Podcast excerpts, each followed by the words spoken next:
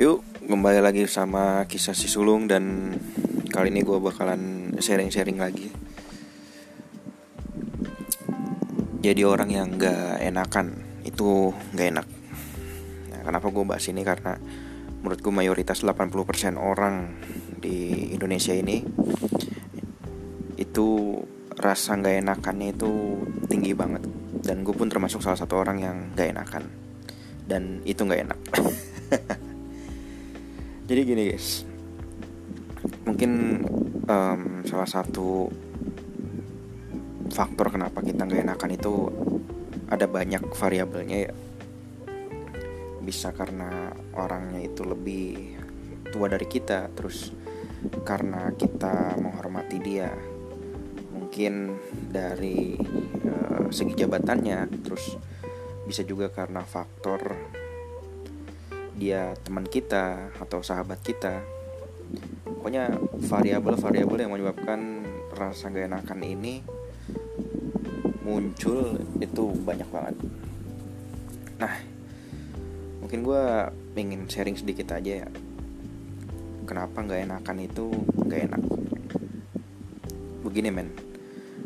Di dunia yang serba cepat sekarang ini yang kompetitif suka nggak suka menjadi seseorang yang kalau gue baca orang yang nggak enakan itu uh, people people pleaser apa ya people pleaser kalau nggak salah deh. Jadi selalu nggak enakan.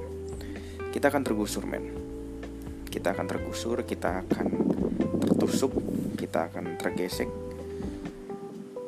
Karena apa? Karena dengan rasa yang gak enakan itu kalau di hadapan orang-orang yang apa namanya punya um, apa ya namanya ya kepekaan kepekaan um, punya rasa kepekaan yang tinggi dia akan respect kepada kita dia akan menghormati kita. Kita nggak enak sama dia dia pun akan lebih eh, nggak uh, enakan lagi sama kita. Jadi ibaratnya mungkin kalau kita menghormati orang orang pun akan lebih menghormati kita.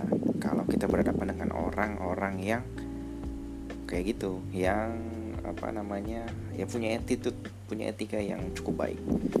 Tapi kalau kita berhadapan dengan orang-orang yang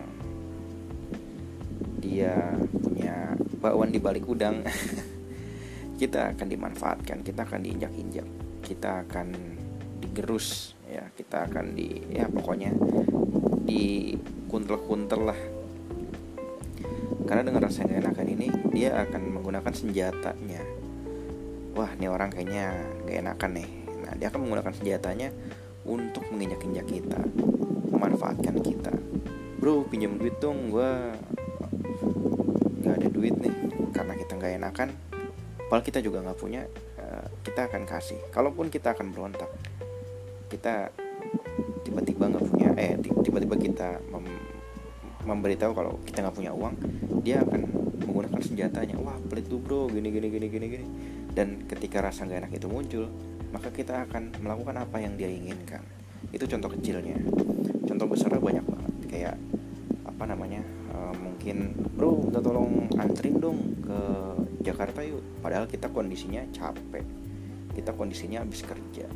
Tapi karena kita nggak enakan kita terima-terima aja. Dan ketika ketika kita akan berontak ketika kita akan mengeluarkan pendapat kita bahwa sesungguhnya kita capek ini biasanya dia akan menggunakan senjatanya lagi. Senjatanya ya wah parah lu nggak setia kawan lu lo wah parah lu nggak solid bersama gue dan rasa gak enak itu muncul lagi. Jadi mau nggak mau kita akan menuruti apa yang dia inginkan. Itu gak enaknya jadi orang yang gak enakan.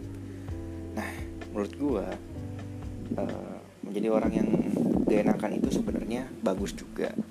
Tetapi harus ada batasannya. Contoh ya misalkan orang yang terbiasa bergantung sama kita gitu ya. Biasa nebeng-nebeng terus gitu misalkan nebeng nebeng nebeng. Nah suatu ketika kita ada keperluan lain kita harus apa namanya uh, memberikan tumpangan ke keluarga kita atau saudara kita. Di waktu yang bersamaan yang biasanya kita biasa nebengin dia. Nah kalau orangnya ini memang yang punya attitude atau etika yang baik dia akan mengerti. Tetapi kalau misalkan kita berhadapan dengan orang yang nggak ngerti attitude nggak ngerti etika nggak ngerti kepekaan akan kebutuhan orang yang lebih penting dia akan menggunakan senjatanya. Wah terus gue gimana dong? Wah parah lu. Biasa gue nebeng sama lu gue harus harus gimana nih? Nah itulah dampaknya kalau misalkan uh, rasa gak enakan kita ini keluar dari batasnya dan gue juga punya pengalaman pribadi salah satunya. Jadi um, apa namanya istri istri gue ini dulu sering ya dulu sering sama keluarganya ada. Jadi minta tolong terus ke istri gue gitu. Isiin token lah minta uang gitu. Nah tapi suatu ketika ketika istri gue ini nggak bisa memberikan yang diminta dimintain tolong itu yang minta tolongnya ini agak-agak tidak terima. Kesannya memang seperti itu. Tapi bulan bulan depannya lagi di lain waktu lagi minta lagi gitu.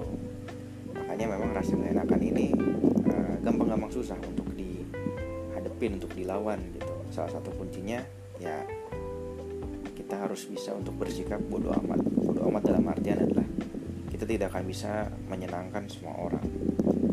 Ada sebuah kalimat yang pernah gue baca kita tidak pernah bisa menyenangkan semua orang. Tuhan pun dibenci setan. Gitu. Ya.